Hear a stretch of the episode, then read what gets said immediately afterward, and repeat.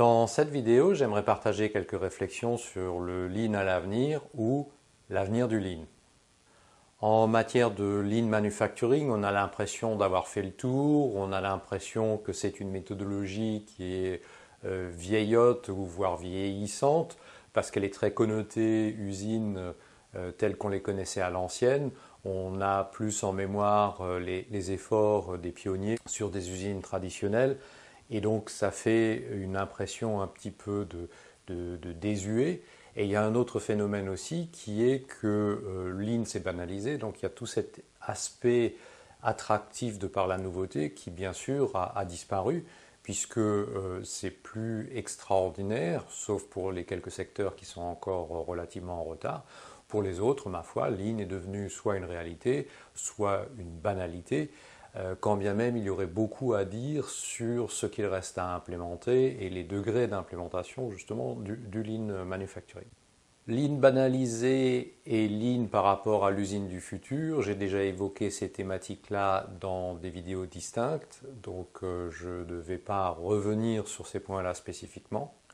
En matière de lean manufacturing, ce qu'il ne faut pas oublier, c'est que quels que soient les progrès qui vont être faits dans l'industrie à court, moyen ou long terme, il y a une réalité qui va nécessairement demeurer, c'est que les flux physiques, eux, vont toujours encore subsister. Ces flux physiques qui demeurent, ce sont euh, des transports, des, mouvements de matière par exemple, et euh, quand bien même les transports sont automatisés, ça reste des transports, et s'ils ne sont pas strictement euh, à valeur ajoutée, ou s'ils n'ajoutent pas de valeur, au sens du lean, ça reste des gaspillages. Donc quand bien même on irait vers de l'automatisation euh, très poussée pour des, translations d'objets, pour euh, des mouvements de, matière ou de pièces, etc., eh bien ma foi, ces différents mouvements restent néanmoins des gaspillages quand bien même ils seraient automatisés. L'automatisation ne va pas non plus faire disparaître tous les problèmes, ni tous les potentiels d'emploi euh, du Lean, Lean Manufacturing, voire aussi de Six Sigma. Pourquoi? Parce que euh, automatiser, ça peut par exemple vouloir dire faire des choses de travers, mais beaucoup plus vite. On peut faire des erreurs, des erreurs que l'on fera beaucoup plus rapidement.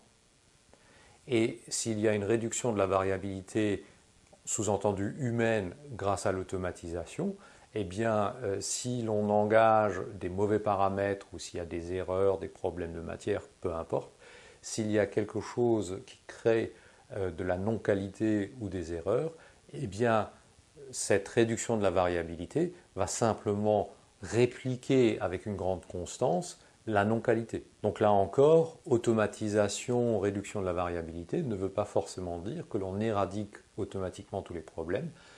On en créera certainement d'autres et on en créera beaucoup parce que ça ira plus vite, ce sera beaucoup plus constant. Si l'on quitte le domaine purement manufacturier, je pense que l'IN à l'avenir va connaître euh, très certainement une nouvelle jeunesse avec euh, tout ce qui est développement de nouveaux produits et les processus associés. Il s'agit dans les développements des produits et des processus de faire bon du premier coup. Ce qui prévalait souvent jusqu'à présent, c'est que tous les manques, les imperfections au lancement d'un nouveau produit, d'un nouveau modèle, eh bien ma foi, on comptait sur la génération suivante pour pouvoir se refaire, se rattraper et euh, d'améliorer la génération suivante. Or là, au rythme où vont les choses, les cycles étant de plus en plus courts, les lancements beaucoup plus rapides et euh, toutes les générations de produits ainsi que les offres concurrentes qui se multiplient, la bonne question c'est y aura-t-il une autre génération? C'est-à-dire y aura-t-il une seconde chance? Pourrons-nous encore rattraper ou améliorer des designs qui ont été imparfaits ou des lancements qui ont été relativement ratés, est-ce qu'on pourra se rattraper sur la génération suivante? Euh, Peut-être, s'il existe une opportunité de génération suivante et si les clients sont assez tolérants pour nous l'autoriser. Les lancements de produits qui s'accélèrent, euh, ça peut aussi vouloir dire que les enchaînements de lancement vont être à ce point rapides qu'on n'a pas le temps finalement de corriger des imperfections du lancement précédent. Et donc on va très certainement répliquer à nouveau ces imperfections. Et donc l'opportunité d'améliorer un produit nouveau ou le processus qui est nécessaire à ce produit nouveau risque de sauter une ou deux générations.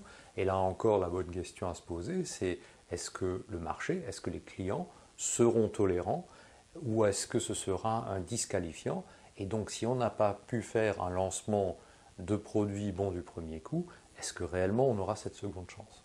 Globalement, euh, tout va encore s'accélérer probablement, donc les, lancements vont aller de plus en plus vite, ce qui veut dire qu'il faut être prêt pour ce type de compétition. Et donc euh, Lean en matière de développement produit et processus va aider à, accélérer et à tenir cette cadence qui va être imposée par les concurrents les plus rapides, mais aussi par le marché qui très certainement va de manière gourmande tirer ou prendre toute opportunité nouvelle et donc en quelque sorte imposer la cadence. Alors on pourrait argumenter, mais euh, est-ce que l'économie du partage ne va pas non plus rebattre toutes les cartes et est-ce que finalement on va euh, ralentir en matière de consommation parce qu'on ira plus vers du partage plutôt que de, vers de l'acquisition et de la possession? Alors le débat, euh, il est ouvert, mais les produits et les services que l'on va louer dans cette économie du partage, à mon sens, ils devront être d'autant plus attractifs que les concurrents vont se positionner là-dessus. Ce sont des offreurs de produits à la location ou des offreurs de services. Et évidemment, il s'agit d'avoir le produit ou le service le plus attractif. Et donc là encore, Lean en développement, que ce soit pour des produits physiques ou des services, voire une association des deux, eh bien, restera fondamental pour être paré par rapport à cette compétition qui va être féroce et à un marché qui va continuer d'être exigeant. Un dernier point ensuite euh, pour l'avenir du Lean, quelque chose qui peut-être jusqu'à présent euh, était mentionné mais pas avec autant d'intensité, c'est tout ce qui est environnement, puisque si Lean permet globalement de faire plus ou autant avec moins de ressources, eh bien c'est un, une caractéristique très importante si l'on veut à l'avenir réduire à la fois les dépenses énergétiques, l'exploitation des, ressources naturelles, et donc globalement arriver à des consommations beaucoup plus raisonnées. Là encore, Lean a des choses à apporter, euh, il y a des cartes à jouer, c'est pour ça que je pense que l'avenir du Lean, au moins à moyen terme, sachant que c'est difficile de, mettre un horizon à moyen terme, euh, pour moi, il n'y a, pas euh, danger de mort imminente pour le lean. Je lui prédis plutôt encore longue vie, mais sous des formes qui éventuellement seront un petit peu différentes et qui vont évoluer. Si vous avez trouvé quelque intérêt à cette vidéo, merci de le faire savoir. Merci pour votre attention. À une prochaine fois.